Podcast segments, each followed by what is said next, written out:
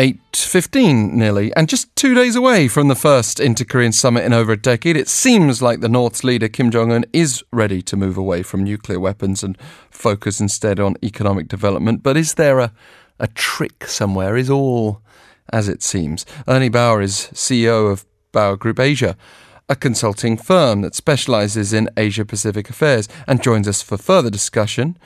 Uh, also is a non-resident senior advisor for Southeast Asia the program at the Centre for Strategic and International Studies. Thank you for taking the time. Good morning.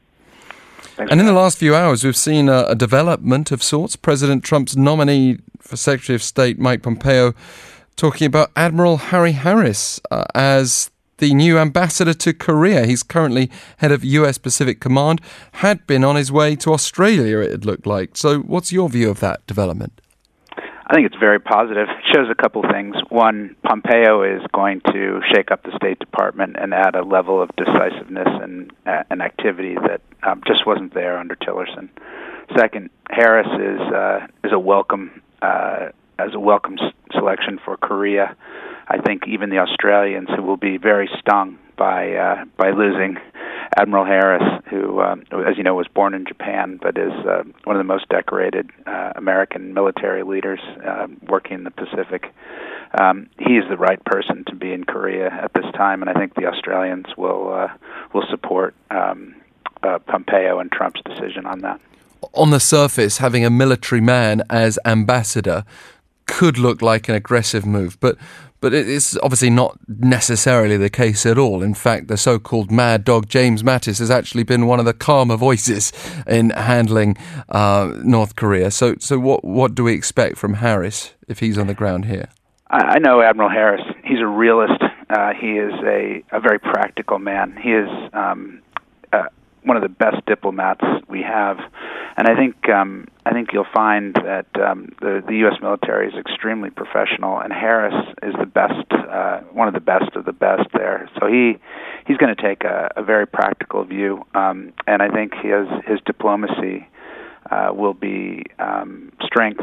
Um, backed by uh, a realistic view, uh, which is probably just what we need in, in the in the Korean U.S. relationship right now.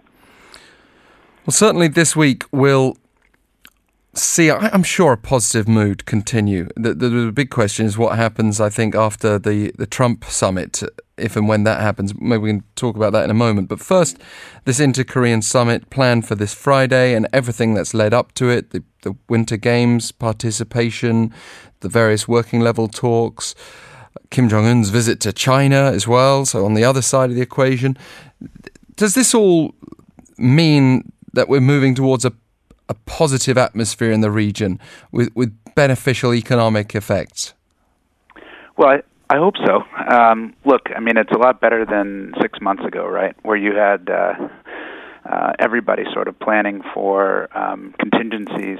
They're still planning uh, for those contingencies, but um, I think there was a real sense of dread and doom and anxiety uh, hanging over um, the North Korea issue. Now, at least there's reason for for some hope um, to have these discussions, and I think that's important because uh, you know Korea plays a, a really essential role in uh, in global supply chains. Um, it's um, especially important to the tech and, and smart products sector, with 17% of global market share in semiconductors and 64% of the of the memory chip market flowing through uh, Korea and um, and if you have the have a threat hanging over over the the country, a nuclear threat like that, um, you really have companies and and countries planning contingencies to divert supply chains away from Korea and have redundant um, redundant flows and chains so that they have they'll have something they can do if there is a conflict. So we're in a much better position now than than we were a couple of months ago is there an argument that from a purely South Korean point of view, we're so desensitized that it doesn't make much difference on the ground uh, and in the markets, even during the so called war of words? Um, Investor sentiment wasn't particularly impacted, for example. I think that's sort of true. You know, in part, I'm sure it has to do with the fact that South Koreans have lived under Pyongyang's threat for the past seven decades. So no matter what happens, South Koreans are not fundamentally shaken and, and carry on their business. Um, I think that level of confidence that, that they Im- imbue in their international partners has carried the day. But there's a real question of what what Korea could do without that hanging over them. So I think um, it's hard to price in this kind of political risk that a new, armed nuclear state poses for business. But um, I think managers are are thinking strategically about contingency plans that they can execute uh, in some event of uh, of a crisis. And I think Korea cannot afford to be complacent um, because uh, companies will look to um, bend these flows into places like Taiwan or Southeast Asia or, or other countries if if the um, if the threat uh, continues, and I, and I think that's that's not good for South Korea in the long run. What about North Korea's economic interests? If we are to believe the state media reporting from Pyongyang, Kim Jong Un is uh, very much keen now on developing the economy, and and on the surface, I'm sure many of us would say, yeah, why not improve the economy? But the implication is that prepared to move away from nukes in the direction of the economy, which raises all kinds of questions, doesn't it? Like economic improvement, prosperity for the people, connection with the outside world. If sanctions are lifted, it could also be a dangerous, even unstable time for North Korea's regime. Yeah, um, I think Kim probably views the Trump administration's willingness to meet him as a form of recognition that he, the North Korean regime has acquired nuclear and intercontinental missile capabilities. And so he clearly wants the world to believe that they've acquired these technologies. Um, from my understanding of the intelligence, they they may have already achieved some of those benchmarks. Um, and if not, they're looking to acquire them in the near future. We believe. So in this respect, I think it makes sense for the Kim regime to to shift now to focus on the second track of his plan, um, which was economic development, as you mentioned, and having probably doing so because he's he believes he's more or less achieved the first track's objectives.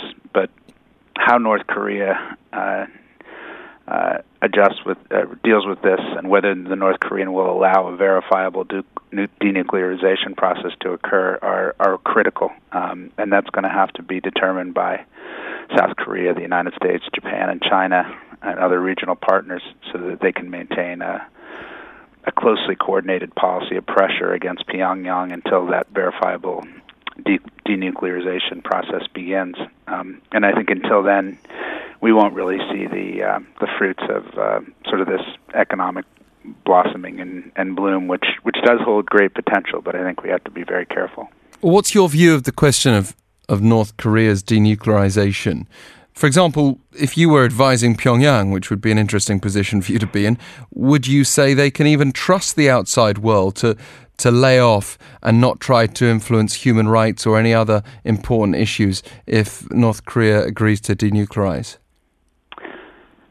Well, look, I mean, I, I think if if if Kim Jong Un was ever going to make a move and he was concerned about those issues, this would be the time. You know, the Trump administration, uh, to be honest, has not pressed uh, human rights. Um, um, some of the core fabric of, of U.S. foreign policy, he, he just hasn't raised those with uh, with um, counterparts. So this is uh, maybe it's the right time for Kim Jong Un to take a practical um, and a and a transactional view and, and do something moving forward. Maybe take Trump's offer to to open up, and maybe he'll believe that he he needs to do this, uh, and and that this is the time to do it.